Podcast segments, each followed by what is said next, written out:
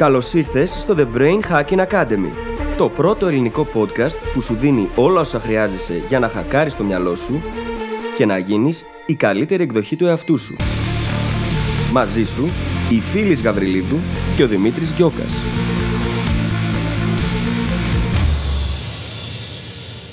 Γεια σου Brain Hacker και καλώς ήρθες σε ένα ακόμα επεισόδιο του The Brain Hacking Academy. Σήμερα για πρώτη φορά μετά από πολύ καιρό, ίσως και πρώτη φορά, ξαναγγίζουμε θέμα που έχουμε κάνει επεισόδια στο παρελθόν. Είχαμε μιλήσει στο επεισόδιο εννιά για τον κανόνα ογδόντα είκοσι, ένα από τα πιο σημαντικά νοητικά μοντέλα που μπορείς να αναπτύξεις. Σήμερα λοιπόν, μετά από μια σύντομη ανασκόπηση αυτού του θέματος, αποφάσισαμε να πάμε πιο βαθιά στον κανόνα ογδόντα είκοσι, να ανακαλύψουμε κάποιο χαρακτηριστικό του που μπορεί πραγματικά να μας αλλάξει τον τρόπο που σκεφτόμαστε, που βλέπουμε τον κόσμο, που κατανοούμε τον κόσμο και τις αποφάσεις που παίρνουμε για τον εαυτό μας. Πρόκειται για το φράκταλ ογδόντα είκοσι, την ιδιότητα δηλαδή του ογδόντα είκοσι να επαναλαμβάνεται όσο πιο βαθιά πας. Τι σημαίνει αυτό, δεν θα σας πω εδώ. Πρόκειται για μια πάρα πολύ χρήσιμη έννοια, την οποία αξίζει να ανακαλύψεις. Οπότε θα σας αφήσω απλά να πας να το ακούσεις, θα σε βρω στην άλλη πλευρά και θα σου ευχηθώ καλή ακρόαση. Καλησπέρα Δημήτρη. Καλησπέρα Φύλλις, τι κάνεις, πώς ήταν η εβδομάδα σου? Καλή ήταν η εβδομάδα μου, λίγο βαριέμαι με την καραντίνα να σου πω την αλήθεια, όμως εργασία και χαρά. Ναι. Και όταν είσαι παραγωγικός και δουλεύεις έτσι και βλέπεις ε, τα πράγματα να υλοποιούνται και να γίνονται και να μπαίνουν στη σειρά τους, είναι ωραίο πράγμα αυτό ρε παιδί μου. Πραγματικά είναι πολύ ωραίο και...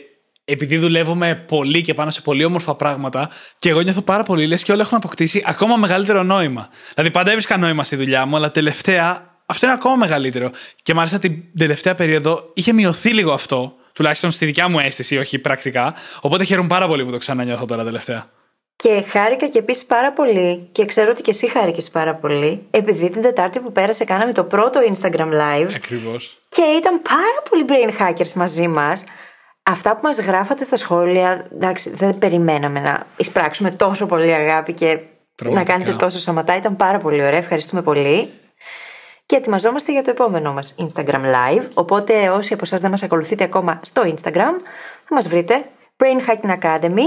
Μας βρίσκετε, κάνετε follow και τα λέμε κάθε Τετάρτη live πλέον. Ναι, τώρα που κυκλοφορεί το επεισόδιο, έχουμε ήδη κάνει δύο-τρία. Αυτά που λέμε έχει να κάνει με το τώρα που ηχογραφούμε και όχι τη μέρα που κυκλοφορεί το επεισόδιο, αλλά σε κάθε περίπτωση είναι κάτι που έχουμε σκοπό να συνεχίσουμε να κάνουμε. Αναγνωρίσαμε κι εμείς ότι θέλουμε να είμαστε μαζί σας πολύ περισσότερο και να ερχόμαστε απευθείας σε επαφή μαζί σας όσο περισσότερο γίνεται. Τα live είναι μια προσπάθεια προς αυτή την κατεύθυνση, οπότε ελάτε στο Instagram και ό,τι μέρα και να είναι σήμερα, κατά πάσα πιθανότητα την επόμενη Τετάρτη έχει live. Και μην ξεχνάμε πως θα γιορτάσουμε σύντομα και τα δύο χρόνια της εκπομπής, οπότε και εκεί θα τα πούμε live όλοι μαζί. Ναι, ναι, ναι. Εκεί μπορεί να τα πούμε και περισσότερο mm-hmm. από απλά με ένα live στο Instagram. Θα δούμε, θα δούμε. Θα δείξει, θα φανεί. Και θέλω να σταθώ λίγο σε αυτό που είπες με τα απίστευτα σχόλια. Τι εκπληκτικά που ήτανε. Ήταν φανταστικά. Ήταν ασύλληπτο το πόσο πολλοί είστε, ότι μας γράφατε πως μιλάτε συνέχεια για μας, για την εκπομπή. Ότι έχετε φέρει τόσο πολλούς φίλους σας. Κάποιοι κάνετε tag πάρα πολλούς φίλους σας για να έρθουν να παρακολουθήσουν το live. Mm. Μας στείλατε πάρα πολλές ερωτήσεις, δεν προλαβαίναμε να τις απαντάμε. Και γενικά χαρήκαμε πάρα πολύ. Νομίζω το αντιληφθήκατε και εσείς που ήσασταν εκεί και όσοι το είδατε αργότερα το, το βίντεο. Ε, πραγματικά χαρήκαμε πάρα πολύ. Ναι. Το απολαύσαμε άπειρα. Εγώ δεν ήθελα να σταματήσει. Και εκτός από τα σχόλια στο live, μας στέλνετε και αλλού υπέροχα πράγματα, όπως στα reviews. Θες να διαβάσουμε κάποιο στον αέρα? Θα διαβάσουμε, γιατί είναι δύο φανταστικά αυτά που έχουμε για σήμερα. Λοιπόν... Το πρώτο είναι από τον Chris δύο χιλιάδες είκοσι Volley και λέει: το πιο βοηθητικό podcast, πέντε αστέρια, είναι η καλύτερη πρωινή, μεσημεριανή και βραδινή μου παρέα. Σύντομο, περιεκτικό και ευχαριστούμε πάρα πολύ που μας έχεις μέσα στη ζωή σου πρωί, μεσημέρι, βράδυ. Ακριβώς αυτό πήγα να πω. Δηλαδή, καλύτερη πρωινή παρέα το καταλαβαίνω, αλλά σε τρία διαφορετικά κομμάτια της ημέρας. Ευχαριστούμε πάρα, πάρα πολύ και χαιρόμαστε πάρα, πάρα, πάρα πολύ. Πάρα πολύ όμως. Το δεύτερο είναι από τον G-Sof και λέει: συντεταγμένη δουλειά, πέντε αστέρια. Μπράβο, παιδιά, πολύ καλή και συντεταγμένη δουλειά. Με βοηθάτε να βάλω τα πράγματα σε μια σειρά και να τα συνδέσω. Εδώ και έναν χρόνο περίπου έχω αρχίσει να ασχολούμαι με την αυτοβελτίωση και με τα δικά σας podcast και τις πολύ χρήσιμες σημειώσεις και παραπομπές. Με βοηθάτε πολύ στο να ξεκαθαρίσω και να κατανοήσω καλύτερα τον τρόπο με τον οποίο θα γίνω καλύτερος, αλλά και πώς να βοηθήσω και τους ανθρώπους που με ενδιαφέρουν να γίνουν η καλύτερη εκδοχή του εαυτού τους. Συνεχίστε την καλή δουλειά. Εντάξει. Ευχαριστούμε άπειρα όμως. Πραγματικά, άπειρα. Τι υπέροχο review. Σας ευχαριστούμε πάρα πολύ. Τόσο για τα υπέροχα σχόλια που το έχουμε πει και με το live και με τα reviews. Αλλά και πέρα από το ευχαριστώ, να σας πούμε και ένα τεράστιο μπράβο. Γιατί βλέπουμε συνεχώς ανθρώπους οι οποίοι προσπαθούν για τη δικιά τους αυτοβελτίωση, προσπαθούν να αλλάξουν τον κόσμο έναν άνθρωπο τη φορά. Και τα σχόλια που μας γράψετε στο live, τα email που μας στέλνετε, και εμείς σας θαυμάζουμε από αυτά που διαβάζουμε. Είστε η έμπνευσή μας. Δηλαδή, το θέμα είναι ότι, άντε, οκ, okay, θα έρθεις εδώ, θα βρεις την πληροφορία ή θα τη βρεις κάπου αλλού. Εσύ είσαι όμως εκείνος που αναλαμβάνει δράση ή εκείνη που αναλαμβάνει δράση και κάνει τη δουλειά. Και αυτό είναι το πιο αξιοθαύμαστο από όλα. Ότι παίρνεις την απόφαση, κάνεις το βήμα και γίνεσαι η καλύτερη δυνατή εκδοχή του εαυτού σου κάθε μέρα. Ακριβώς. Και αυτό είναι αξιέπαινο. Ακριβώς. Και πάμε σιγά σιγά στο σημερινό μας επεισόδιο, το οποίο είναι από τις πρώτες φορές, αν όχι η πρώτη φορά, που ξανααγγίζουμε ένα θέμα που έχουμε κάνει επεισόδια στο παρελθόν. Όμως, είναι σημαντικό να το ξανααγγίξουμε το συγκεκριμένο θέμα, διότι πάμε σε μεγαλύτερο βάθος και σίγουρα θα σας δώσουμε πολύ σημαντικά insights επιπλέον σε σχέση με εκείνα που σας δώσαμε την πρώτη φορά. Και μιλάμε για τον κανόνα ογδόντα είκοσι, όμως μια συγκεκριμένη εκδοχή του, για την οποία δεν έχουμε μιλήσει ποτέ, το fractal ογδόντα είκοσι, το fractal ογδόντα είκοσι. Πριν πάμε στο fractal ογδόντα είκοσι, να θυμίσουμε κάποια βασικά πράγματα για τον κανόνα ογδόντα είκοσι, ο οποίος από μόνος του είναι το επεισόδιο εννιά. Έτσι, και γενικά, όταν θα αγγίζουμε παλιά επεισόδια πλέον, δεν θα ξαναλέμε τα ίδια. Θα κάνουμε μια μικρή ανασκόπηση και θα πηγαίνουμε πιο βαθιά στο ζήτημα. Ο κανόνας ογδόντα είκοσι λοιπόν μας λέει ότι το είκοσι τοις εκατό των δράσεων είναι συχνά υπεύθυνο για το ογδόντα τοις εκατό των αποτελεσμάτων. Τι σημαίνει αυτό? Όταν αφιερώνουμε χρόνο σε κάτι, το είκοσι τοις εκατό του χρόνου που αφιερώνουμε μας φέρνει το ογδόντα τοις εκατό των αποτελεσμάτων. Σε μια επιχείρηση, το είκοσι τοις εκατό των πελατών φέρνει το ογδόντα τοις εκατό των κερδών. Σχηματίζονται λοιπόν συνεχώς σε πολλά διαφορετικά κομμάτια της ζωής μας τέτοιες άνισες σχέσεις, όπου οι δράσεις ή οποιοδήποτε αριθμός βλέπουμε από τη μία πλευρά είναι υπεύθυνος για ένα μεγαλύτερο κομμάτι των αποτελεσμάτων από ό,τι θα έπρεπε να το αντιστοιχεί. Ο Παρέτο, που είχε φτιάξει τον κανόνα που λέγεται αλλιώς και η αρχή του Παρέτο, είχε συνειδητοποιήσει ότι το ογδόντα τοις εκατό των φασολιών από τον κήπο του ερχόταν μόλις από το είκοσι τοις εκατό των φυτών. Και αντίστοιχα μετά παρατήρησε ότι το είκοσι τοις εκατό του πληθυσμού έχει το ογδόντα τοις εκατό του πλούτου στα οικονομικά και πάει λέγοντας. Και κάπως έτσι άρχισε να παρατηρεί αυτό το μοτίβο και να βλέπει ότι επαναλαμβάνεται σε πολλούς τομείς της ζωής και δεν είναι αποκλειστικά ιδιότητα του κήπου και των φυτών του ή της οικονομίας. Και φυσικά αυτό το ογδόντα είκοσι ε, δεν είναι ακριβώς το άθροισμά του εκατό πάντα. Είναι σημαντικό να το τονίσουμε και αυτό. Επίσης μπορεί να μην είναι πάντα ογδόντα είκοσι. Μπορεί να είναι ενενήντα πέντε πέντε, μπορεί να είναι ενενήντα δέκα. Εξαρτάται πάντα από την περίπτωση. Μπορεί να είναι και πιο μικρό. Μπορεί να είναι ότι το τριάντα τοις εκατό της προσπάθειας μας φέρνει το εξήντα τοις εκατό των αποτελεσμάτων. Μπορεί να μην είναι είκοσι ογδόντα, μπορεί να είναι πιο μικρό. Το θέμα είναι όμως ότι υπάρχει πάντα μια τέτοια ανισότητα. Υπάρχουν πάντα πράγματα που είναι πιο αποτελεσματικά και πράγματα που είναι λιγότερο. Και αυτή η ανισότητα είναι παντού στη ζωή μας και το έχουμε πει πολλές φορές. Δεν είναι όλη η προσπάθεια ίση. Έχουμε μιλήσει για συνειδητή εξάσκηση και τεμπέλικη εξάσκηση. Δεν είναι όλη η απομνημόνευση ίση. Έχουμε μιλήσει για τους τρόπους να απομνημονεύεις πιο σωστά, πιο γρήγορα. Αυτή λοιπόν η λογική ότι υπάρχουν κομμάτια στη ζωή μας που μπορούν να φέρουν μεγαλύτερα αποτελέσματα με τον ίδιο ή λιγότερο κόπο, είναι αυτό που περιγράφει πρακτικά και σε ένα λίγο πιο νοητικό και μαθηματικό επίπεδο ο κανόνας ογδόντα είκοσι. Και το αντίστροφο φυσικά, έτσι, υπάρχει ένα είκοσι τοις εκατό δράσεων το οποίο φέρνει ένα ογδόντα τοις εκατό αποτελεσμάτων που δεν θέλουμε στη ζωή. Των προβλημάτων, να το πούμε. Των προβλημάτων στη ζωή, ακριβώς. Οπότε είναι πολύ ωφέλιμο το να εντοπίζουμε αυτό το είκοσι τοις εκατό κάθε φορά, έτσι ώστε είτε να μπορούμε να εστιάσουμε ακόμα καλύτερα και να φέρουμε ακόμα καλύτερα αποτελέσματα, ακόμα περισσότερα, είτε να μπορέσουμε να τα αποφύγουμε.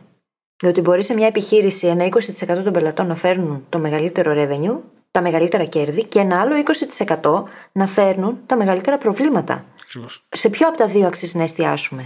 Και μάλιστα χωρίς να φέρνουν αντίστοιχα κέρδη, έτσι. Ναι, ναι. Η δεύτερη κατηγορία. Οπότε αξίζει κανείς να ξέρει πού να εστιάσει κάθε φορά, για να μπορέσει να δημιουργήσει και τα ανάλογα αποτελέσματα για τη δουλειά του, ή για τη μελέτη του, ή για τις σπουδές του, ή για τη ζωή του γενικότερα. Μπορεί, ας πούμε, να υπάρχουν άνθρωποι συγκεκριμένοι στη ζωή μας οι οποίοι να μας δημιουργούν αρνητικά συναισθήματα και να μας βάζουν σε προβληματικές καταστάσεις. Ακριβώς. Και να είναι συγκεκριμένοι άνθρωποι εκείνοι, και να υπάρχουν άλλοι οι οποίοι να αποτελούν τα πέντε εκείνα άτομα τα οποία μας ανεβάζουν προς τα πάνω. Ναι. Γιατί είμαστε και ο μέσος όρος των ανθρώπων που συναναστρεφόμαστε. Mm-hmm. Και αυτό είναι άλλη μια οπτική γωνία, αυτό που είπαμε νωρίτερα, της ανισότητας ανάμεσα στο αίτιο και στο αποτέλεσμα που υπάρχει στη ζωή μας. Έχουμε διάφορα αίτια, διάφορα πράγματα, όπως προσπάθεια, δράση κτλ. Και άνισα αποτελέσματα. Και αυτό είναι νόμος της φύσης. παρατηρείται σε πράγματα όπως τα παραδείγματα που αναφέραμε, όπως οι σχέσεις, οι επιχειρήσεις, παρατηρείται στο πώς δουλεύουν τα ποτάμια ή ακόμα και στους κρατήρες του φεγγαριού. Περίπου το είκοσι τοις εκατό των κρατήρων του φεγγαριού είναι το ογδόντα τοις εκατό της επιφάνειας των κρατήρων του φεγγαριού. Σας έκαψε το μυαλό, το ξέρω. Είναι ένα μοτίβο που αν αρχίσουμε να το παρατηρούμε στη ζωή μας, θα μπορέσουμε να πάρουμε πιο καλές αποφάσεις. Γιατί κάνουμε συχνά το λάθος, είναι ένα bias και αυτό, να θεωρούμε ότι τα πράγματα είναι ίσα. Κάθε μία ώρα προσπάθειας είναι μία ώρα αποτελέσματα. Αλλά δεν ισχύει αυτό. Και γι' αυτό και στο επεισόδιο για την αδικία λέγαμε ότι πολλές φορές η αξιοκρατία δεν εξαρτάται μόνο από το πόσο χρόνο αφιερώνουμε. Γιατί δεν είναι όλος ο χρόνος ίσως και όλη η προσπάθεια ίση. Υπάρχουν και άλλες μεταβλητές που ορίζουν το αποτέλεσμα. Και πολλές φορές μπορεί να είναι πολύ πιο σημαντικές από τον ίδιο το χρόνο αυτές οι μεταβλητές. Ας πούμε, στην περίπτωση που κάποιος πάει να πάρει μια συγκεκριμένη εργασία, η μεταβλητή των γνώσεων που έχει, της εμπειρίας που έχει, της προσωπικότητας, των soft skills, όλα αυτά είναι πιο σημαντικά από τον χρόνο που θα διαθέσει στη δουλειά mm-hmm. του. Ακριβώς. Και έχοντας καλύψει τώρα αρκετά τον κανόνα ογδόντα είκοσι πάλι και για περισσότερες λεπτομέρειες καθαρά πάνω στον κανόνα ογδόντα είκοσι, μπορείτε να ακούσετε και το επεισόδιο εννιά, πάμε σήμερα στο φράκταλο ογδόντα είκοσι, ο οποίος περιγράφει τον κανόνα ογδόντα είκοσι σε ένα μεγαλύτερο βάθος. Χωρίς να θέλω να τον μπλέξω πολύ μαθηματικά, θα το πω όσο πιο απλά μπορώ. Φανταστείτε τον κανόνα ογδόντα είκοσι σε ένα διάγραμμα. Δεν έχει σημασία αν μπορείτε εύκολα να το φανταστείτε. Αυτό που θα πω είναι ότι όσο ζουμάρεις μέσα σε αυτό το διάγραμμα, συνεχίζεις και βλέπεις το ίδιο διάγραμμα. Είναι έτσι η μορφή του φτιαγμένη. Αυτό σημαίνει σε ένα πρακτικό επίπεδο ότι μέσα στο ογδόντα είκοσι το πρώτο υπάρχει άλλο ένα ογδόντα είκοσι. Αν είκοσι τοις εκατό των αιτιών φέρνει το ογδόντα τοις εκατό των αποτελεσμάτων, τότε υπάρχει ένα τέσσερα τοις εκατό των αιτιών που φέρνει το εξήντα τέσσερα τοις εκατό των αποτελεσμάτων. Εμπιστευτείτε με στα μαθηματικά. Εμπιστευτείτε τον και εγώ θα βοηθήσω λίγο. Έχετε δει την ταινία Inception που ήταν το όνειρο μέσα στο όνειρο μέσα στο όνειρο? Ναι. Κάτι τέτοιο. Είναι το ογδόντα είκοσι μέσα στο ογδόντα είκοσι μέσα στο ογδόντα είκοσι στην ουσία. Πώς. Και θα το απλοποιήσουμε στην πορεία για να το καταλάβετε όλοι ακόμα καλύτερα. Ναι, ναι. Είναι μια πολύ απλή μαθηματική πράξη τέλος πάντων, όπου πας όλο και πιο βαθιά. Για να το κάνουμε όσο πιο ξεκάθαρο γίνεται, αν πάμε άλλο ένα επίπεδο πιο μέσα, το τέσσερα εξήντα τέσσερα, υπάρχει, απλοποιώντας, ένα ένα τοις εκατό που μπορεί να μας φέρει το πενήντα τοις εκατό των αποτελεσμάτων. Πρακτικά αυτό σημαίνει ότι σε οτιδήποτε έχουμε μπροστά μας, σε οτιδήποτε προσπαθούμε να κάνουμε, υπάρχει ένα πράγμα, ένα στα εκατό, που θα κάνει τη μισή δουλειά για εμάς. Και πάλι τα ποσοστά μπορούν να αλλάζουν λίγο, έτσι. Μπορεί να κάνει το σαράντα τοις εκατό της δουλειάς για εμάς ή να θέλει δύο πράγματα από τα εκατό, έτσι. Δεν έχει σημασία. Το θέμα είναι ότι υπάρχει ένα πολύ μικρό κομμάτι που, αν ξέρουμε ποιο είναι και το χρησιμοποιήσουμε, μπορούμε να φέρουμε πολύ μεγάλα αποτελέσματα. Και αυτό διότι όπου εστιάζουμε, φέρνουμε καλύτερα αποτελέσματα. Και αν ξέρουμε ποιο είναι εκείνο το ένα το οποίο θα φέρει τα καλύτερα δυνατά αποτελέσματα και κάνουμε και εκατό τοις εκατό focus σε αυτό, φανταστείτε τι μπορούμε να καταφέρουμε. Νωρίτερα, ας πούμε, συζητούσαμε σε σχέση με το journal μας, το οποίο ετοιμάζουμε τώρα. Και αυτή τη στιγμή, εκείνο το ένα τοις εκατό το οποίο θα μας φέρει το πενήντα τοις εκατό των αποτελεσμάτων, είναι το να βρούμε τον κατασκευαστή. Διότι αυτό θα μας ξεμπλοκάρει τελείως. Το υπόλοιπο ενενήντα εννέα τοις εκατό το έχουμε ήδη. Είναι κάτι το οποίο το έχουμε ξανακάνει, είναι κάτι το οποίο είναι μέσα στο zone of genius και των τριών μας, οπότε είναι εύκολο να γίνει. Ακριβώς. Αυτό λοιπόν το ένα τοις εκατό είναι εκείνο το οποίο θα ξεμπλοκάρει την όλη φάση και θα μας πάει παρακάτω. Και, και γι' αυτό θα επικεντρωθούμε σε αυτό. Ακριβώς. Και αυτό είναι ένα πραγματικό παράδειγμα από τη δικιά μας ζωή του πώς αυτός ο κανόνας έχει σημασία. Γιατί, ξεχάστε τα νούμερα για λίγο, μας δείχνει ότι υπάρχει ένα πραγματάκι, πολύ πιο μικρό από ό,τι φανταζόμαστε, που μπορεί να κάνει τη μισή δουλειά. Για να το εξηγήσουμε και κάπως καλύτερα, είχαμε πει και στο άλλο επεισόδιο για την ιστορία με τον Warren Buffett και τον πιλότο του. Που τον ρωτάει ο πιλότος όπως πετάγανε, έχω πάρα πολλά πράγματα που θέλω να κάνω και δεν ξέρω πώς να τα βάλω σε προτεραιότητες. Και λέει ο Buffett, γράψε μια λίστα με τα είκοσι πέντε, του λέει, και μετά διάλεξε τα πέντε πιο σημαντικά για εσένα και επικεντρώσου σε αυτά. Και του κάνει ο πιλότος, α, κατάλαβα. Θα ασχολούμαι με αυτά τα πέντε ό, όσο περισσότερο μπορώ και θα αφιερώνω λίγο χρόνο στα άλλα όποτε έχω χρόνο. Και του κάνει ο Warren Buffett, όχι, όχι, όχι, όχι, όχι. Αυτά τα είκοσι είναι your not to do list. Αυτά που δεν πρέπει να αγγίξεις, δεν πρέπει να κάνεις. Και στα πλαίσια του φράκταλ ογδόντα είκοσι, πάμε ένα βήμα παρακάτω. Τι θα γινόταν αν από αυτά τα πέντε top διαλέγαμε το ένα και επικεντρωνόμασταν σε αυτό το ένα? Δεν θα μπορούσαμε να δώσουμε όλα μας το είναι σε ένα πράγμα από τα είκοσι πέντε που θα καταφέρναμε να το κάνουμε κάτι μεγαλύτερο, κάτι που να μας φέρει πιο κοντά στο όνειρό μας και στο στόχο μας? Είναι ρητορική ερώτηση, νομίζω. Είναι λίγο. Το να φροντίζουμε λοιπόν να εντοπίσουμε αυτό το ένα τοις εκατό και μην ανησυχείτε, θα πούμε κάποια πιο πρακτικά πράγματα στη συνέχεια του επεισοδίου, δεν θα είναι όλο τόσο θεωρητικό. Το να εντοπίσουμε όμως αυτό το ένα πράγμα, ένα στα είκοσι πέντε, ένα στα εκατό, δεν έχει σημασία, μπορεί να μας αλλάξει τη ζωή. Βέβαια, για να το κάνουμε αυτό, χρειάζεται να έχουμε και καλή γνώση του τι αποτελεί όλο το υπόλοιπο, έτσι, του συνόλου.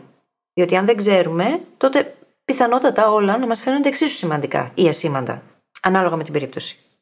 Οπότε είναι καλό να έχουμε μια καλή γνώση του αντικειμένου, να έχουμε εκτεθεί σε αυτό αρκετά έτσι ώστε να μπορούμε να αποφασίσουμε ποιο είναι το ένα τοις εκατό που θα φέρει το πενήντα τοις εκατό. Mm-hmm. Και αυτό που λέει η Φύλλις είναι πάρα, πάρα πολύ σημαντικό, γιατί αυτή η λογική ότι υπάρχει ένα τοις εκατό που μπορεί να είναι το πιο σημαντικό από όλα, μπορεί να γίνει και πηγή αναβλητικότητας. Mm-hmm. Να λέμε δεν έχει νόημα να προσπαθώ αφού δεν έχω εντοπίσει ακόμα αυτό το ένα τοις εκατό. Αλλά δεν υπάρχει περίπτωση να καθόμαστε στο γραφείο μας, να κοιτάμε τον τοίχο και να λέμε ποιο είναι το ένα τοις εκατό, ποιο είναι το ένα τοις εκατό, ποιο είναι το ένα τοις εκατό, και ξαφνικά να μας έρθει η επιφύτηση και να βρούμε ποιο είναι και να πάμε να το κάνουμε. Χρειάζεται έκθεση. Γι' αυτό και πάρα πολλές φορές, σε πάρα πολλά επεισόδια, λέμε δεν έχει σημασία ποιο είναι το τέλειο. Ας βγούμε και έξω, ας προσπαθήσουμε, ας δοκιμάσουμε διαφορετικά πράγματα. Και όσο εκτιθόμαστε, τόσο πιο πολλά πράγματα θα μάθουμε για το αντικείμενο, τόσο πιο πολύ θα καταλάβουμε. Και αν ψάχνουμε γι' αυτό, το ίσως μπορέσουμε να εντοπίσουμε και αυτό το πρώτο ντόμινο, το πιο σημαντικό κομμάτι που θα μας επιτρέψει να φέρουμε το πενήντα τοις εκατό των αποτελεσμάτων εύκολα. Και το εκθέσου σε αυτό το αντικείμενο δεν σημαίνει απαραίτητα ότι θα πας να το κάνεις, όσο το ότι θα πας να το ερευνήσεις, θα πας να δεις από τι αποτελείται, ποια είναι τα κομμάτια του, θα μπεις σε βάθος, θα εκθέσεις τον εαυτό σου δηλαδή σε γνωστικό επίπεδο, να πας να δεις τι περιλαμβάνει αυτό που θέλω εγώ να πετύχω. Ποια είναι τα βήματα, αν δω κάποιον ο οποίος έχει ήδη πετύχει και είναι ήδη εκεί που εγώ θέλω να φτάσω, τι έχει κάνει για να φτάσει εκεί, και να το σπάσουμε μετά έτσι σε μικρότερα κομμάτια για να μπορούμε να δούμε ποιο από αυτά βγάζει νόημα να κάνουμε εμείς σαν επόμενο βήμα. Και ίσως να μην είναι τελικά το κατάλληλο, όμως αν δεν δοκιμάσουμε και αν δεν κάνουμε και όλη αυτή τη διερεύνηση από πίσω, δεν θα μπορέσουμε τελικά να καταλήξουμε σε συμπεράσματα τα οποία να μπορούν να μας εξελίξουν και να μας πάνε μπροστά. Η έρευνα λοιπόν και το να εκτεθούμε στο αντικείμενο, είτε βιωματικά είτε μέσω της έρευνας απλά, είναι πάρα πολύ ουσιαστικό κομμάτι για να μπορέσουμε να κάνουμε οποιοδήποτε βήμα προς τα μπρος. Πολλές φορές εκείνο που μας κολλάει και μας κρατάει πίσω και μας κάνει να γινόμαστε αναβλητικοί είναι το γεγονός ότι δεν έχουμε αρκετή πληροφορία. Οπότε τα βλέπουμε όλα σαν ένα τεράστιο βουνό και επειδή μας λείπει πληροφορία, δεν τολμάμε να πάμε μπροστά. Και η πληροφορία έρχεται πριν την ανάλυση. Δεν μπορείς να κάνεις ανάλυση χωρίς πληροφορία. Δεν μπορείς να εντοπίσεις το ένα τοις εκατό χωρίς πληροφορία. Αναφορά στα επεισόδια για τον ντις. Και αναφορά στο επεισόδιο για τις πρώτες φορές. Mm-hmm. Γιατί σκεφτείτε λίγο ότι αυτό που είχαμε πει ότι οι πρώτες φορές είναι οι πιο δύσκολες και μας κάνουν όλες τις επόμενες πολύ πιο εύκολες. Αυτός είναι ο βασικός λόγος. Σκεφτείτε τη φίλη που έχει γράψει τώρα το βιβλίο, δύο μάλιστα βιβλία. Έχοντας κάνει πλέον τη διαδικασία, έχει εντοπίσει συνειδητά και υποσυνείδητα πολλά από αυτά τα ογδόντα είκοσι και τα τέσσερα εξήντα τέσσερα και τα ένα πενήντα, ώστε την επόμενη φορά που θέλει να γράψει ένα βιβλίο θα ξέρει πού να επικεντρωθεί, ποιον να πάρει τηλέφωνο, τι συζητήσεις να κάνει κτλ. κτλ. Κάποιος που το ξεκινάει, αν περιμένει να εντοπίσει αυτά τα κομμάτια, δεν θα τα καταφέρει. Πρέπει να εκτεθείς, πρέπει να το γράψεις το πρώτο βιβλίο με τον δύσκολο τρόπο για να μάθεις. Να κάνεις όλη τη διαδικασία, να τη ζήσεις από μέσα. Και να ξέρεις τι σε περιμένει την επόμενη φορά, έτσι ώστε να απλοποιήσεις και εσύ τη διαδικασία, έτσι. Γιατί πολλά από αυτά μπορείς να τα αποφύγεις αν ξέρεις από πριν. Mm-hmm. Αντίστοιχα, εμείς τώρα που ετοιμάζουμε το journal, την επόμενη φορά προφανώς και θα είναι πανεύκολα όλα σε σχέση με αυτή τη φορά. Διότι εκεί θα τα έχουμε όλα έτοιμα. Θα ξέρουμε ακριβώς τι θα κάνουμε, σε ποιον θα απευθυνθούμε, με ποια σειρά θα γίνουν όλα. Και θα είναι πολύ, πολύ πιο απλή διαδικασία. Γιατί θα ξέρουμε τα πρώτα ντόμινο. Τα βήματα που. Κάνοντάς τα, όλα τα άλλα απλά έρχονται στη θέση τους. Και ένας από τους λόγους που ηχογραφούμε αυτό το επεισόδιο σήμερα, για να κάνουμε και μια σύνδεση, είναι και το επεισόδιο της προηγούμενης εβδομάδας, με τις δεξιότητες κλειδιά, τις πιο σημαντικές ακρογωνιαίες δεξιότητες, όπως λέγαμε στο επεισόδιο, στις οποίες είδαμε βασικά ότι έχουμε το σύνολο των δεξιοτήτων και έχουμε κάποιες που είναι πιο σημαντικές, οι οποίες αποτελούνται από κάποιες άλλες πιο μέσα, πιο σημαντικές, και πάει λέγοντας, το οποίο τι είναι βασικά, ο κανόνας ογδόντα είκοσι, όλο και πιο μέσα. Γιατί οι δεξιότητες που μπορούμε να καλλιεργήσουμε είναι άπειρες. Αλλά υπάρχουν κάποιες που θα μετακινήσουν περισσότερο τη βελόνα στη ζωή μας. Επειδή ακριβώς είναι τόσο θεμελιώδεις που μπορούν να κάνουν όλη τη διαφορά. Γιατί αν εστιάσουμε σε εκείνες και όλες οι υπόλοιπες οι οποίες βασίζονται σε αυτές θα εκτοξευθούν. Σκέψου κάποιος ο οποίος θα καλλιεργήσει τη δεξιότητα της επικοινωνίας και εργάζεται στον τομέα του μάρκετινγκ ή των πωλήσεων. Και μαθαίνει να επικοινωνεί πολύ πιο αποτελεσματικά σε κάθε επίπεδο. Πόσο πολύ θα αλλάξει η σχέση του με την ίδια τη δουλειά του. Χωρίς να ασχοληθεί εστιασμένα με τις πωλήσεις και το μάρκετινγκ όμως. Ή κάποιος ο οποίος είναι σε κάποια θέση leader και εστιάσει στην ίδια την επικοινωνία. Πόσο πολύ αυτό μπορεί να εκτοξεύσει όλα τα υπόλοιπα soft skills τα οποία είναι κάτω από την ομπρέλα της ηγεσίας. Μπορεί να τα απογειώσει. Και ακριβώς αυτό που περιγράφεις, το βλέπουμε αρκετά στη ζωή μας. Παραδείγματος χάρη, υπάρχουν κάποια κομμάτια ογδόντα είκοσι ή πιο μέσα που τα έχουμε όλοι εντοπίσει. Δεν είναι όλα τόσο κρυφά. Παραδείγματος χάρη, δεν είναι τυχαίο το πόσο δημοφιλής είναι η παραγωγικότητα Γιατί όλοι αναγνωρίζουμε ότι αν αυξήσω την παραγωγικότητά μου, τότε ό,τι δουλειά και να κάνω, με ό,τι και να ασχολούμαι, αυτό θα είναι πιο αποτελεσματικό και πιο αποδοτικό. Οπότε, όπως λες, αναγνωρίζουμε συχνά ότι η καλύτερη επικοινωνία θα κουνήσει τη βελόνα σε πάρα πολλά κομμάτια στη ζωή μας. Και αντικειμενικά, πολλά κλισέ, ενώ είναι κλισέ, έχουν δίκιο γι' αυτόν ακριβώς τον λόγο, γιατί αποτυπώνουν μέσα το ογδόντα είκοσι.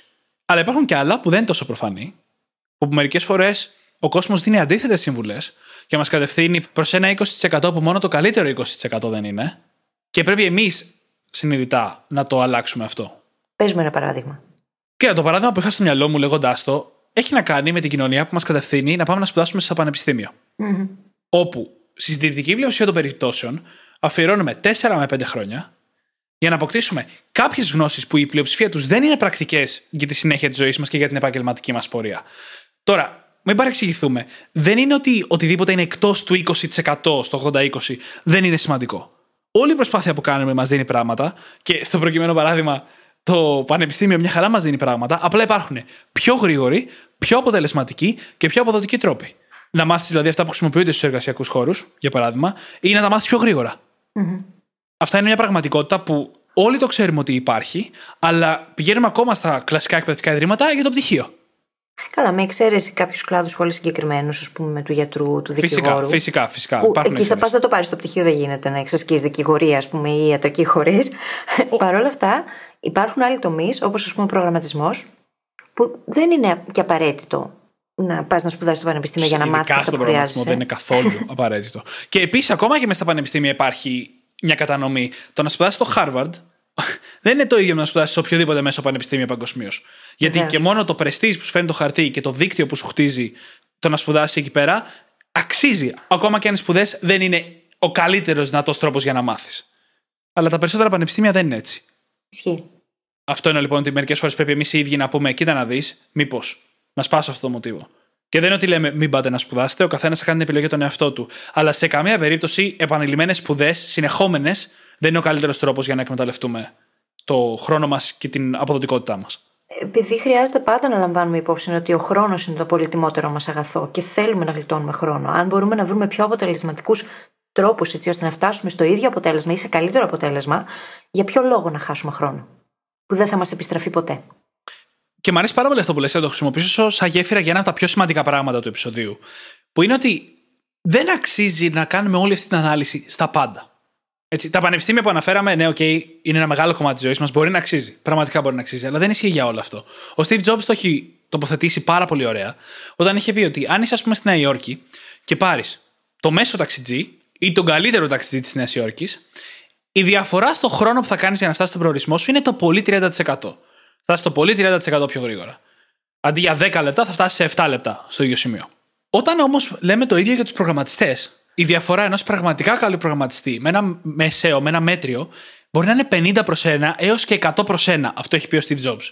Οπότε φαίνεται, γίνεται ξεκάθαρο το πόσο πιο σημαντικό είναι να αφιερώσουμε χρόνο στο να βρούμε καλούς προγραμματιστές, στο παράδειγμα, αντί για τον καλύτερο ταξιτζή.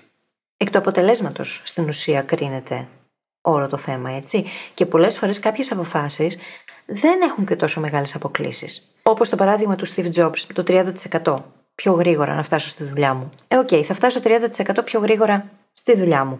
Όμως, το τι μπορεί να κάνει για την εταιρεία μου ένας προγραμματιστής που είναι εκατό φορές καλύτερος από οποιονδήποτε άλλο, αυτό δεν συγκρίνεται. Προφανώς. Και εννοείται ότι αν είχαμε τη δυνατότητα να πατήσουμε ένα κουμπί και να πηγαίνουμε τριάντα τοις εκατό πιο γρήγορα όπου θέλουμε να πάμε, εννοείται ότι θα άξιζε να το κάνουμε. Αλλά δεν πρέπει να υποτιμάμε καθόλου το πόσο κόπο και χρόνο χρειάζεται να εντοπίσουμε αυτή την κορυφή. Να εντοπίσουμε αυτό το ένα τοις εκατό που θα μας φέρει το πενήντα τοις εκατό των αποτελεσμάτων. Αυτό που λέγαμε και νωρίτερα, ότι πρέπει να εκτεθούμε, να το κάνουμε βίωμα και όλα αυτά. Το να βρεις τον καλύτερο ταξιτζή της πόλης θέλει πάρα, πάρα, πάρα πολύ χρόνο και χρήματα ίσως και δουλειά. Δεν αξίζει αυτός ο χρόνος. Στην ουσία η παραπάνω σκέψη δεν έχει νόημα σε αυτή την περίπτωση. Στην περίπτωση όμως του να προσλάβεις τον καλύτερο δυνατό προγραμματιστή, εκεί αξίζει να αφιερώσεις χρόνο και γι' αυτό το λόγο οι εταιρείες, οι μεγάλες εταιρείες ειδικά, έχουν πολύ συγκεκριμένα και πολύ εκλεπτισμένα συστήματα πρόσληψης ανθρώπων και τους περνάνε από διάφορα τεστ και διάφορες συνεντεύξεις, έτσι ώστε να μπορέσουν να εντοπίσουν εκείνο το εκατό προς ένα. Ακριβώς. Και γι' αυτόν ακριβώς το λόγο αξίζει να αφιερώσουμε και την ανάλογη σκέψη ώστε να δούμε πώς μπορώ εγώ να γίνω εκείνο το πενήντα ή το εκατό προς ένα. Ακριβώς αυτό ήθελα να πω τώρα.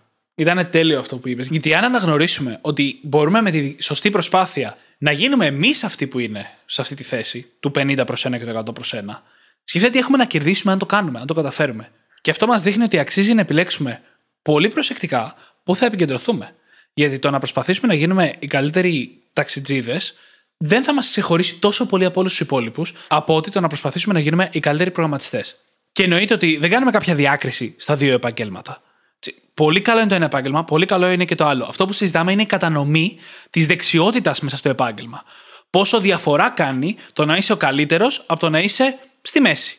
Και υπάρχουν πολλά άλλα επαγγέλματα που έχουν και μικρότερες αποκλίσεις ακόμα από το ταξί. Μα αν μη τι άλλο, αν είσαι ο καλύτερος σε οποιοδήποτε πράγμα και αν είσαι ο καλύτερος, σίγουρα τα ωφέλη θα τα βλέπεις σε καθημερινή βάση. Ε, ανεξάρτητα από το τι κάνεις. Γιατί αυτό αναγνωρίζεται, το βλέπεις. Είτε έχεις να κάνεις με πελάτες, είτε με επιβάτες, είτε με ασθενείς, το βλέπεις. Είναι ξεκάθαρο. Και φυσικά έχει και διαρκή αποτελέσματα το να είσαι ο καλύτερος στον τρόπο που μιλάνε οι άνθρωποι για σένα όταν έρχονται σε επαφή μαζί σου. Παίζουν όλα ρόλο σε αυτό. Οπότε σε αυτή την περίπτωση αξίζει να αφιερώσουμε αρκετή σκέψη παραπάνω για να εντοπίσουμε σε τι θέλουμε να ξεχωρίσουμε. Ναι. Και αυτό είναι ένα πολύ καλό φίλτρο για να το επιλέξουμε. Που αν εμείς αφιερώσουμε την προσπάθεια, θα δημιουργήσουμε τεράστιες αποκλίσεις σε εμάς από το μέσο όρο.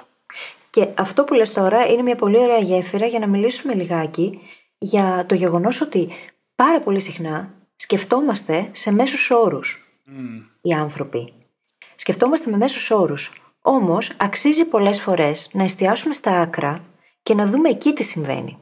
Και τι θέλω να πω. Αν έχεις ένα προϊόν το οποίο είναι ένα μέσο προϊόν όπως οποιοδήποτε άλλο, πρώτα απ' όλα ο ανταγωνισμός ο ίδιος είναι πολύ μεγαλύτερος και δεύτερον δεν ξεχωρίζει σε κάτι. Εστιάζουμε όλοι στο ίδιο πράγμα. Οπότε εκεί πέρα οι διαφορές μπορεί να παίζουν στην τιμή, δεν ξέρω κι εγώ σε τι άλλο. Για να φέρω ένα παράδειγμα, την πραγματική ζωή που μπορούμε όλοι να κατανοήσουμε.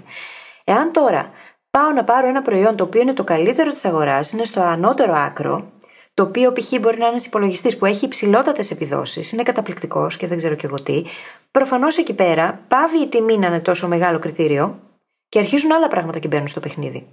Διότι εκεί πάνω, ψηλά, δεν υπάρχει ανταγωνισμός. Κατά τη στοιχεία, εκείνο που βρίσκεται πολύ πολύ χαμηλά στην κλίμακα είναι και εκείνο το οποίο κανείς δεν θέλει. Είναι της χειρότερης ποιότητας, έχει και την πιο χαμηλή τιμή και ό,τι και να κάνεις δεν μπορείς να το πουλήσεις. Τα άκρα είναι πολύ σημαντικό να τα εξετάζουμε. Στα άκρα μπορούμε να εντοπίσουμε τους high performers, ενώ οι μέσοι όροι στην ουσία κρύβουν εκείνα που μπορούν να ξεχωρίσουν ή εκείνους που μπορούν να ξεχωρίσουν. Ακριβώς αυτό που λες μου θυμίζει αυτό που έχει πει ο Τιμ Φέρις, που λέει ότι είναι πολύ καλύτερο να προσπαθείς να είσαι στην κορυφή, γιατί έχει πολύ λιγότερο ανταγωνισμό εκεί, από ότι το να είσαι στο μέσο όρο, γιατί εκεί έχει πολύ περισσότερο συνοστισμό. Και μην ξεχνάμε κιόλας ότι όσο περισσότερο φεύγεις από το μέσο όρο και αρχίζεις και έρχεσαι πιο κοντά στην κορυφή. Ό,τι και αν σημαίνει αυτό, πως εκεί τα αποτελέσματα αρχίζουν και γίνονται εκθετικά. Αρχίζουν και αλλάζουν με πολύ μεγαλύτερο ρυθμό σε σχέση με το όταν βρίσκεσαι ακόμα στο μέσο όρο. Ακριβώς. Γι' αυτό και μπορεί ένας άνθρωπος με τον ίδιο χρόνο, είκοσι τέσσερις ώρες την ημέρα εννοώ, να έχει εκατό προς ένα σε ένα επάγγελμα. Σαν προγραμματιστής, ας πούμε, που λέγαμε νωρίτερα στο παράδειγμα. Γιατί σε κάποιες καταστάσεις, γιατί δεν μιλάμε μόνο για επαγγέλματα, αυτό το ένα τοις εκατό, το ένα κόμμα πενήντα, μπορεί να έχει εκθετικά αποτελέσματα στο τελικό νούμερο. Και θα φέρω άλλο ένα παράδειγμα για αυτό που είπες σχετικά με τους μέσους όρους και τα άκρα. Είναι πάρα πολύ σημαντικό. Για μένα είναι ίσως το πιο σημαντικό κομμάτι που μπορούμε να πάρουμε από εδώ σε θεωρητικό επίπεδο. Το οποίο σκεφτείτε ότι έχουμε μια επιχείρηση, όπου έχουμε πελάτες. Φτιάχνουμε ιστοσελίδες. Ένα παράδειγμα που το ξέρω καλά. Και ο μέσος πελάτης αξίζει χίλια ευρώ. Μια μέση ιστοσελίδα με ό, όλα τα comfort που λέμε, πάει χίλια ευρώ. Και λες εσύ. Χρειάζομαι δεκαπέντε χιλιάδες ευρώ για να ζήσω. Άρα, αν βρω δεκαπέντε πελάτες, είμαι καλά. Εδώ έχεις πάρει αποφάσεις καθαρά με το μεσόρο. Έχεις πει χίλια ένα πελάτη, δεκαπέντε πελάτες, όλα μια χαρά. Υπάρχουν όμως εκεί έξω πελάτες, μεγαλύτερες αλυσίδες, ας πούμε, φανταστείτε το έτσι, που θα πληρώσουν και δέκα και δεκαπέντε χιλιάδες για μια ιστοσελίδα ή για ένα e-shop. Αν εμείς κινούμαστε μόνο με το μεσόρο, με το χίλια, αγνοούμε την ύπαρξη αυτών των άκρων. Τα γνώμη δεν τα λαμβάνουμε υπόψη στις αποφάσεις μας. Ενώ μπορεί μια καλύτερη στρατηγική να ήταν: θα κάνω ό,τι μπορώ για να κλείσω έναν πραγματικά μεγάλο πελάτη. Ένα πελάτη φάλαινα, που λέγεται στα mm-hmm. αγγλικά. Mm-hmm. Και αν το κάνω αυτό, θα έχω, ας πούμε, αντί να επικεντρωθώ σε δεκαπέντε πελάτες, να επικεντρωθώ σε έναν. Και εννοείται ότι θα αφιερώσω περισσότερο χρόνο, αλλά όχι και δεκαπέντε φορές περισσότερο από ό,τι θα αφιέρωνα σε έναν άλλο πελάτη. Και τελικά η σχέση αποτελεσμάτων με το χρόνο που αφιερώνουμε είναι πολύ καλή για μας. Και αυτό για μένα είναι πάρα πάρα πολύ σημαντικό να το καταλάβουμε, γιατί δεν θα το είχαμε σκεφτεί ποτέ σαν στρατηγική αν είχαμε ασχοληθεί μόνο με το μέσο όρο. Γιατί ο μέσο όρο έχει μια ιδιότητα. Μας βοηθάει να καταλάβουμε τα κοντινά. Έτσι, αν λέμε ο μέσος πελάτης μας δίνει χίλια ευρώ, τότε μπορούμε εύκολα να καταλάβουμε και τον πελάτη που θα μας δώσει οκτακόσια ή πεντακόσια και τον πελάτη που θα μας δώσει χίλια πεντακόσια. Αλλά όχι τον πελάτη που θα μας δώσει δεκαπέντε χιλιάδες. Ούτε πως μοιάζει αυτός, ούτε πως θα τον προσεγγίσουμε, ούτε τίποτα. Και αντίστοιχα, δεν μας βοηθάει το να εστιάζουμε στο μέσο όρο, το να χτίσουμε τα mental models και τον τρόπο σκέψης και προσέγγισης, έτσι ώστε να πάμε και σε εκείνον τον πελάτη που θα μας δώσει δεκαπέντε χιλιάδες, έτσι. Μένουμε στον συμβατικό τρόπο σκέψης.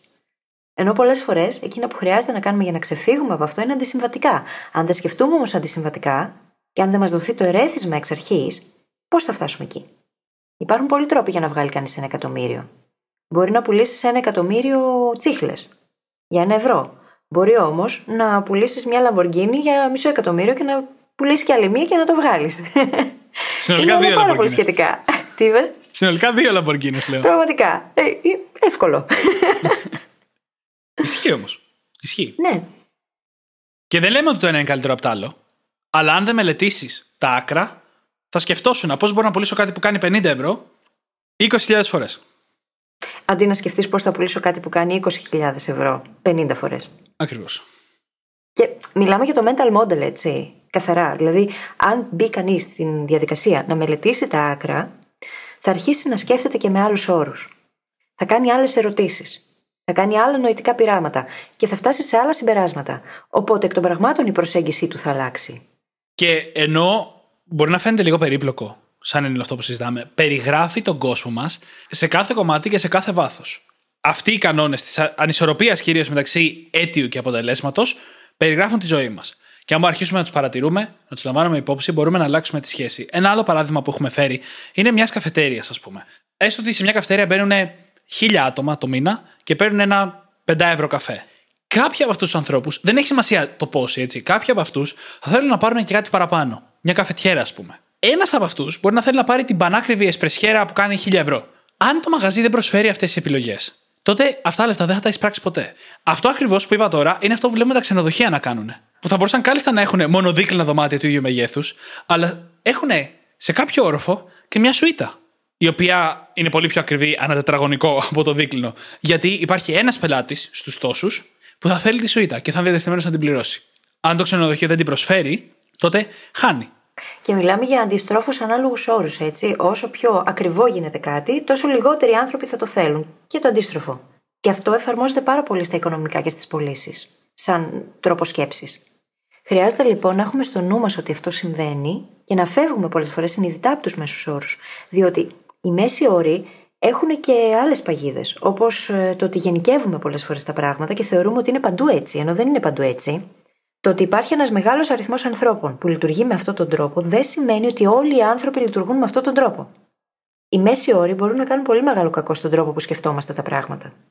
Το ότι οι περισσότεροι γνωστοί μας κάνουν κάτι συγκεκριμένο δεν σημαίνει ότι όλος ο κόσμος το κάνει. Mm.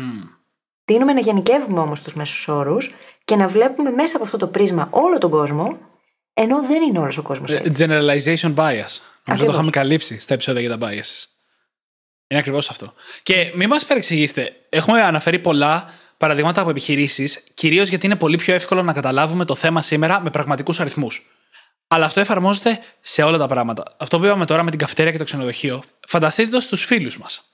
Έχουμε πολλούς γνωστούς, λίγοι από αυτούς αφιερώσαν τον χρόνο να γίνουν φίλοι μας και εμείς αφιερώσαμε τον χρόνο να γίνουμε φίλοι τους, και λίγοι από αυτούς αφιερώσαν τον χρόνο και αφιερώσαμε εμείς τον χρόνο για να γίνουμε κολλητοί. Και αυτό περιγράφει πολλά πράγματα. Περιγράφει πρώτα απ' όλα το τι έχουμε ζήσει μέχρι σήμερα, αλλά και το τι θα ζήσουμε στο μέλλον. Δεν πρόκειται όλοι οι συνάδελφοι που θα δουλέψουμε μαζί να γίνουν φίλοι μας. Με κάποιους θα έρθουμε πιο κοντά.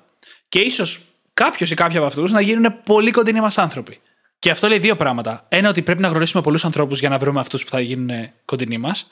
Αλλά ταυτόχρονα λέει ότι σίγουρα αυτό θα γίνει. Μαθηματικά, στατιστικά μιλώντας, αυτό θα γίνει. Με κάποιους ανθρώπους θα ταιριάζουμε αρκετά ώστε να αφιερώσουμε και οι δύο πολύ περισσότερο χρόνο για να έρθουμε κοντά. Και αν το αναγάγουμε τώρα στην ίδια μας την αυτοβελτίωση, υπάρχει το φράκταλ ογδόντα είκοσι της αυτοβελτίωσης, το οποίο αφορά στη ζώνη ελέγχου μας πρώτα απ' όλα. Σκέψη, συναίσθημα, συμπεριφορά. Αυτό κι αν είναι το ογδόντα είκοσι, το είκοσι τοις εκατό, μάλλον το ένα τοις εκατό που μπορεί να φέρει το πενήντα τοις εκατό ακριβώς των αποτελεσμάτων. Ε, διότι αν μάθεις εκεί μέσα να παίρνεις τον έλεγχο των σκέψεων που οδηγούν στα συναισθήματα και στις συμπεριφορές, αυτομάτως έχεις αλλάξει τη σχέση σου με όλο τον υπόλοιπο κόσμο. Μετά, μιλάμε για τα μαθησιακά μας μοτίβα, με ποιους τρόπους μαθαίνουμε, αυτό και αν μπορεί να οδηγήσει σε εκθετικά αποτελέσματα στη ζωή και στη μάθηση. Η ίδια μας η μνήμη αποτελεί ένα από τα πράγματα που είναι το ένα τοις εκατό που οδηγεί σε πενήντα τοις εκατό. Και, και πήγες πιο μέσα τώρα. Πήρες τη μάθηση και ναι, πήρες ναι. ένα κομμάτι της μάθησης που είναι η μνήμη. Ακριβώς. Και σκεφτείτε ότι αυτό μπορεί να συμβεί σε οτιδήποτε. Δηλαδή, αν εγώ καλλιεργήσω την ίδια μου τη μνήμη και μάθω πώς να απομνημονεύω πιο αποτελεσματικά, εκ των πραγμάτων η μάθησή μου και οτιδήποτε την αφορά εκθετικά θα γίνει καλύτερο. Ακριβώς, ακριβώς. Και είδες τι είπες. Ζώνη ελέγχου, έτσι, σκέψη, συναισθήματα, συμπεριφορές. Μπορούμε να πάμε και πιο μέσα, γιατί έτσι είναι το φράκταλο ογδόντα είκοσι. Και να πούμε, οι σκέψεις και τα συναισθήματα είναι πιο δύσκολο να ελεγχθούν από τις συμπεριφορές. Οπότε ας ξεκινήσουμε με τις συμπεριφορές μας. Και αυτές θα αποτελέσουν το καινούριο ένα πενήντα. Που στην ουσία είναι κύκλος, έτσι, διότι για να αλλάξει οποιαδήποτε συμπεριφορά πρέπει να τα σκεφτείς πρώτα. Έχουμε πει κιόλας στα επεισόδια που έχουμε μιλήσει για το self-signaling, ότι αντί να περιμένουμε να αλλάξουμε τις σκέψεις, ξεκινάμε αλλάζοντας μια συμπεριφορά, η οποία μας δίνει καινούργια σημάδια, που μας αλλάζει τις σκέψεις, που αλλάζουν συμπεριφορά. Δηλαδή, είναι απλά πιο εύκολο να ξεκινήσεις τον κύκλο από τις συμπεριφορές, γιατί είναι λίγο πιο χειροπιαστό. Ναι, και οι σκέψεις αναδύονται και από το υποσυνείδητο. Οπότε, εκ των πραγμάτων, εκεί που δεν έχεις τον έλεγχο, δεν μπορείς να επέμβεις πάρα πολύ. Μπορείς να επέμβεις όμως απ' έξω προς τα μέσα. Και με αυτόν τον τρόπο να κάνεις μεγάλες αλλαγές. Ακριβώς. Πάμε τώρα, γιατί περνάει και η ώρα στο επεισόδιο από ό,τι βλέπω, να δούμε λίγο πιο πρακτικά τι μπορούμε να κάνουμε. Καταρχάς, ξεκάθαρα, δεν είναι όλο αυτό που συζητάμε σήμερα ένα πολύ εύκολο εργαλείο που κάνεις ένα-δύο πράγματα και απευθείας βρίσκεις ποιο είναι το ένα τοις εκατό που θα σου αλλάξει τη ζωή. Αν είναι τόσο απλό, δεν θα έχει και νόημα. Παρ' όλα αυτά, υπάρχει μια βασική άσκηση που μπορούμε να κάνουμε και να μας βοηθήσει να δούμε και να εντοπίσουμε αυτά τα ογδόντα είκοσι και τα τέσσερα εξήντα τέσσερα και τα ένα πενήντα τέλος πάντων στη ζωή μας. Η οποία είναι η εξής: μπορούμε να πάρουμε κάθε κατηγορία της ζωής μας. Θα τα πω αμέσως αναλυτικά. Μπορούμε να πάρουμε κάθε κατηγορία της ζωής μας και να αναρωτηθούμε ποιο είναι το είκοσι τοις εκατό σε αυτήν την κατηγορία που μπορεί να μας φέρει το ογδόντα τοις εκατό των αποτελεσμάτων. Και μετά, από αυτά που μόλις εντοπίσαμε, ποιο είναι το καινούριο είκοσι τοις εκατό που μπορεί να μας φέρει τα αποτελέσματα. Και ξανά. Οπότε, παίρνουμε για παράδειγμα την υγεία. Και παίρνουμε υποκατηγορίες και λέμε διατροφή, άσκηση, ύπνος και νοητική υγεία. Και παίρνουμε κάθε μία από αυτές τις υποκατηγορίες, τις τέσσερις, και λέμε ποιο είναι το είκοσι τοις εκατό που θα μας φέρει το ογδόντα τοις εκατό των αποτελεσμάτων.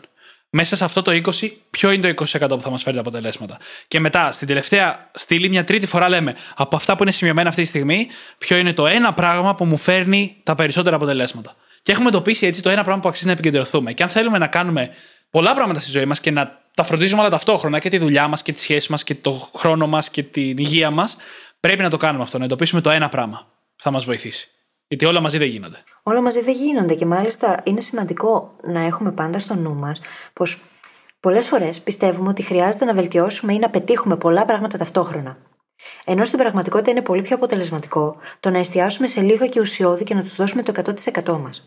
Διότι αν δεν μπορούμε να εστιάσουμε επειδή τα πράγματα με τα οποία ασχολούμαστε είναι πάρα πολλά, τότε δυστυχώς όλα γίνονται με μέτριο τρόπο και πουθενά δεν βλέπουμε τα αποτελέσματα που θα θέλαμε. Mm. Χρειάζεται να μπορούμε να εστιάσουμε και να εστιάσουμε όσο το δυνατόν περισσότερο. Και τότε είναι που θα δούμε και εκθετικές αλλαγές.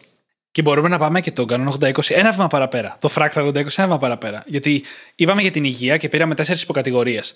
Αλλά κάποιος μπορεί να αναρωτηθεί ποια από αυτές τις τέσσερις υποκατηγορίες αξίζει να επικεντρωθώ.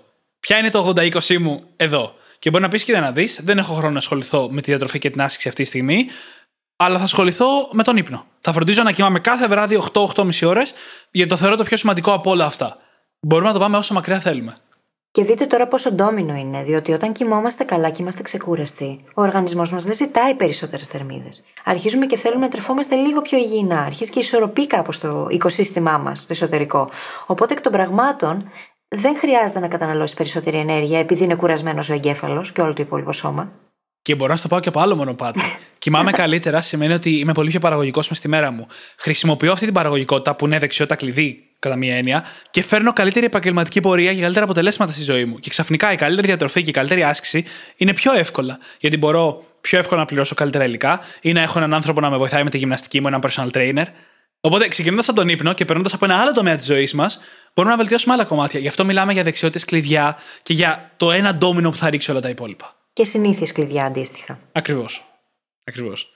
Λοιπόν, θα κάνω μια γρήγορη ανάγνωση γύρω από τις κατηγορίες που αξίζει να μελετήσουμε, όπως είπαμε για την υγεία, διατροφή, άσκηση, ύπνος και νεωτική υγεία, για τις σχέσεις μας, ρομαντική σχέση, φίλοι, παιδιά, οικογένεια, μέντορες, συνάδελφοι, όλες τις σχέσεις που έχουμε στη ζωή μας. Μετά για τα χρήματα, τι αποταμιεύουμε ή επενδύουμε, τι κερδίζουμε, τι ξοδεύουμε, τρεις απλές κατηγορίες.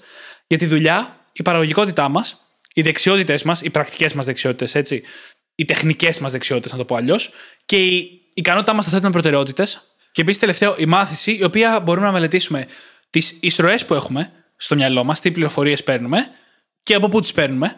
YouTube, βιβλία, ποια βιβλία, γιατί υπάρχει διαβάζω βιβλία, υπάρχει το διαβάζω τα σωστά βιβλία. Mm-hmm. Έτσι. Και επίσης το τι κάνουμε εμείς πιο ενεργά. Τι δραστηριότητες κάνουμε για να ερχόμαστε σε επαφή με τον συνειδητό νου μας, όπως journaling, ή τι πειράματα κάνουμε για να ανακαλύψουμε καλύτερα τον εαυτό μας και να μάθουμε καινούργια πράγματα. Μπορούμε λοιπόν να μελετήσουμε αυτές τις κατηγορίες με τον τρόπο που περιγράψαμε και να καταλήξουμε στο ογδόντα είκοσι, στο τέσσερα εξήντα τέσσερα κτλ. Που θα μας βοηθήσει να κάνουμε όλα αυτά πιο αποδοτικά. Και μην περιμένετε ότι θα κάνετε αυτή την άσκηση και ότι για κάθε μια κατηγορία θα βρείτε το ένα τέλειο πράγμα που θα τα αλλάξει όλα. Σε καμία περίπτωση. Κάνοντας αυτή την άσκηση απλά σε μία, δύο, τρεις από αυτές τις υποκατηγορίες, μπορεί να καταφέρουμε να εντοπίσουμε κάτι το οποίο να αξίζει να επικεντρωθούμε. Αυτό που λέγεται στα αγγλικά low hanging fruit, μια εύκολη ευκαιρία να βελτιώσουμε τη ζωή μας. Και αυτό δεν σημαίνει ότι θα το βρούμε τη μια φορά και τελείωσε. Μπορεί να το βρούμε, να αρχίσουμε να ασχολούμαστε με αυτό το low hanging fruit και μετά να ξανακάνουμε τη διαδικασία και να εντοπίσουμε κάτι άλλο. Ή όσο εμβαθύνουμε, να αρχίσουμε να βλέπουμε τελικά ποιο άλλο μπορεί να είναι εκείνο το ένα τοις εκατό που οδηγεί στο πενήντα τοις εκατό των αποτελεσμάτων. Όσο περισσότερο μπαίνουμε σε βάθος, τόσο καλύτερη εποπτεία και άποψη μπορούμε να έχουμε. Ακριβώς. Και αυτό διότι είναι σημαντικό το να περνάμε τα τέσσερα στάδια της μάθησης και καθώς ανεβαίνουμε προς τα πάνω και φτάνουμε σε εκείνο το δεν ξέρω τι ξέρω, από εκείνο το στάδιο και μετά είναι πολύ πιο εύκολο να εντοπίσουμε εκείνα τα πράγματα τα οποία μπορούν να φέρουν εκθετικά αποτελέσματα. Επειδή γνωρίζουμε όλη τη διαδικασία, όμως για να φτάσουμε εκεί, χρειάζεται να περάσουμε και όλα τα υπόλοιπα στάδια και να δοκιμαστούμε ακόμα και σε πράγματα που ίσως τελικά να μην μας οδηγήσαν εκεί που θα θέλαμε ιδανικά να πάμε. Εμένα μου αρέσει πάρα πολύ αυτό το επεισόδιο. Είναι τα αγαπημένα μου κομμάτια να μιλάμε για αυτά τα πράγματα. Το ξέρω ότι σας αρέσει να μιλάμε για mental models και τρόπους σκέψης. Ναι. Και εύχομαι να αρέσει εξίσου και στο κοινό μας, γιατί εμείς είμαστε και λίγο nerds. Ναι, ισχύει. Κοίτα να δεις. Θα φέρω τώρα το τελευταίο κομμάτι που έχω σημειώσει τουλάχιστον. Το πώς μπορούμε να τα αξιολογήσουμε αυτά. Καλά, είπαμε την άσκηση, καλά, πιάνουμε κατηγορία-κατηγορία, αλλά πώς μπορούμε να τα αξιολογήσουμε. Και εγώ αυτή την άσκηση την έχω εφαρμόσει στο παρελθόν. Και παραδόξως, αυτό που κόλλησα περισσότερο απ' όλα ήταν το πώς αξιολογώ ότι είναι όντως χρήσιμο ή όχι. Λίγα πράγματα είναι ξεκάθαρα για μας, είναι αυτά που έχουμε ασχοληθεί πολύ και τα ξέρουμε καλά. Όλα τα υπόλοιπα δεν έχουμε ιδέα.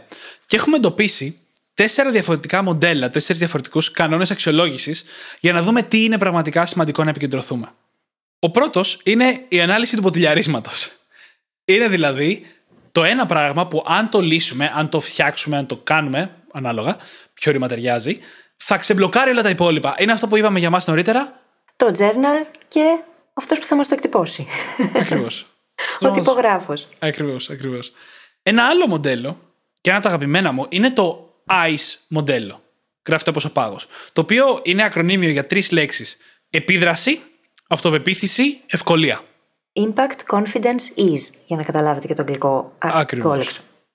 Οπότε τι κάνουμε. Παίρνουμε τα πράγματα που μπορούμε να κάνουμε και τα βαθμολογούμε σε αυτές τις τρεις μεταβλητές. Πόσο επίδραση θα έχουν στο στόχο μας, στη ζωή μας κτλ. Πόσο αυτοπεποίθηση έχουμε ότι μπορούμε να τα καταφέρουμε αυτή τη στιγμή. Δηλαδή, αν πρέπει να μάθουμε να κάνουμε πράγματα για να φτάσουμε εκεί, έχουμε μικρότερο confidence αυτή τη στιγμή. Και η ευκολία. Ξέρω να το κάνω, μπορώ να το κάνω σε μία μέρα ή θέλει ένα μήνα. Mm-hmm. Τα βαθμολογούμε αυτά και αυτό που έχει το καλύτερο σκορ είναι αυτό που κάνουμε πρώτο. Γιατί μπορεί κάτι να έχει μικρότερη επίδραση, αλλά είναι πολύ πιο εύκολο, οπότε να αξίζει να το κάνουμε. Ή κάτι να έχει τεράστια επίδραση και αν πολύ δύσκολο, και πάλι να αξίζει να το κάνουμε. Για αυτόν τον λόγο. Mm-hmm. Μετά έχουμε το Matrix του Eisenhower, το οποίο είναι πάρα πολύ εύκολο στη χρήση στην ουσία. Και εκεί μιλάμε πλέον για εκείνα τα οποία είναι πολύ σημαντικά να κάνουμε. Κάποια από αυτά είναι επίγοντα και κάποια δεν είναι. Και αντίστοιχα, μιλάμε για εκείνα τα οποία είναι ασήμαντα και δεν χρειάζεται να τα κάνουμε, όμως μπορεί να γίνουν επίγοντα και άλλα τα οποία μας κρατάνε πίσω. Και χρειάζεται να δούμε σε αυτά τα κουτάκια που ανήκει το κάθε τι σαν κατηγορία στη ζωή μας. Και αντίστοιχα να πράξουμε. Ας πούμε, εκείνα που μπαίνουν στο κιου φορ, που είναι συνήθως τα μη επίγοντα και μη σημαντικά, καλό είναι να τα αποφεύγουμε. Ακριβώς. Και αντίστοιχα, εκείνα τα οποία είναι σημαντικά όμως χωρίς να είναι επίγοντα, να μπορούμε να τα προγραμματίσουμε και εκείνα που είναι και επίγοντα και σημαντικά να επεμβαίνουμε άμεσα. Και έχουμε και εκείνα που είναι μη σημαντικά, όμως είναι επίγοντα, δηλαδή μπορεί στα καλά καθούμενα να συμβεί κάτι και να χρειάζεται να ασχοληθούμε, και εκεί πάλι έχουμε την επιλογή. Να πούμε ότι θέλω να το κάνω, βγάζει νόημα. Μήπως χρειάζεται να το αναθέσω σε κάποιον άλλον. Αυτό. Ιδανικά αυτά πρέπει να γίνουν, αλλά καλό είναι να μην τα κάνουμε εμείς. Ναι. Γιατί εννοείται ότι ένας τρόπος να εκμεταλλευτούμε αυτούς τους κανόνες στο ρεαλιστικό επίπεδο είναι αυτά που πραγματικά φέρνουν μεγάλα αποτελέσματα να τα κάνουμε εμείς, και όσα δεν φέρνουν, αλλά πρέπει να γίνουν, να τα κάνει κάποιος άλλος. Και το τελευταίο μοντέλο είναι οι πραγματικοί αριθμοί. Πολύ απλά. Αν πρέπει να κρίνεις ποιον πελάτη να αφήσεις, ποιον πελάτη να κρατήσεις ή ποιοι πελάτες σου φέρουν τα περισσότερα χρήματα, απλά βάζεις κάτω τα νούμερα. Και μετράς. Υπάρχουν πολλά πράγματα στη ζωή που μπορούν να γίνουν με αριθμούς. Είχαμε κάνει μάλιστα και ένα επεισόδιο για την καταγραφή των κομματιών της ζωής μας, που είχαμε μια ωραία διαφωνία με τη Φύλλις εκεί, που είχαμε συζητήσει πως κομμάτια της ζωής μας μπορούν να μετατραπούν σε αριθμούς, ακόμα και αυτά που δεν είναι εύκολο να τα δούμε σε αριθμούς, και εκεί απλά κρίνουμε με βάση τους αριθμούς. Και εκεί είναι πολύ εύκολη η αξιολόγηση, έτσι. Είναι ξεκάθαρα ναι. τα νούμερα. Αν κάτι είναι είκοσι πέντε τοις εκατό, μ, αν κάτι είναι ογδόντα πέντε τοις εκατό, εννοείται, και πάει λέγοντας. Ακριβώς. Και κάπως έτσι νομίζω πως ήρθε η ώρα να κλείσουμε το επεισόδιο, διότι περάσαμε τη μία ώρα πάλι. Στην ηχογράφηση. Εσάς το δικό σας τελικό αρχείο που ακούτε, θέλω να πιστεύω ότι θα είναι κάτω από μία ώρα. Ναι, ο καημένος ο pre-editor είναι που τα τραβάει όλα. Όπως πάντα, θα βρείτε τις σημειώσεις του επεισοδίου μας στο site μας, στο brain hacking academy dot g r, όπου θα βρείτε και τις υπέροχες κούπες μας και τα υπέροχα μπλουζάκια μας. Βεβαίως. Και θα σας ζητήσουμε να μας κάνετε subscribe, αν δεν έχετε κάνει, στην εφαρμογή που μας ακούτε, να μας γράψετε ένα φανταστικό πεντάστερο review στο Stitcher ή στο Podbean ή στο iTunes, διότι έτσι βοηθάτε το podcast να διαδοθεί, και μια πράξη αγάπης, διότι είναι Χριστούγεννα. Αρπάξτε τα κινητά των φίλων σας και δείξτε τους πώς μπορούν να γίνουν και εκείνοι brain hackers. Σας ευχαριστούμε πάρα πολύ που ήσασταν μαζί μας και σήμερα και σας ευχόμαστε καλή συνέχεια. Καλή συνέχεια.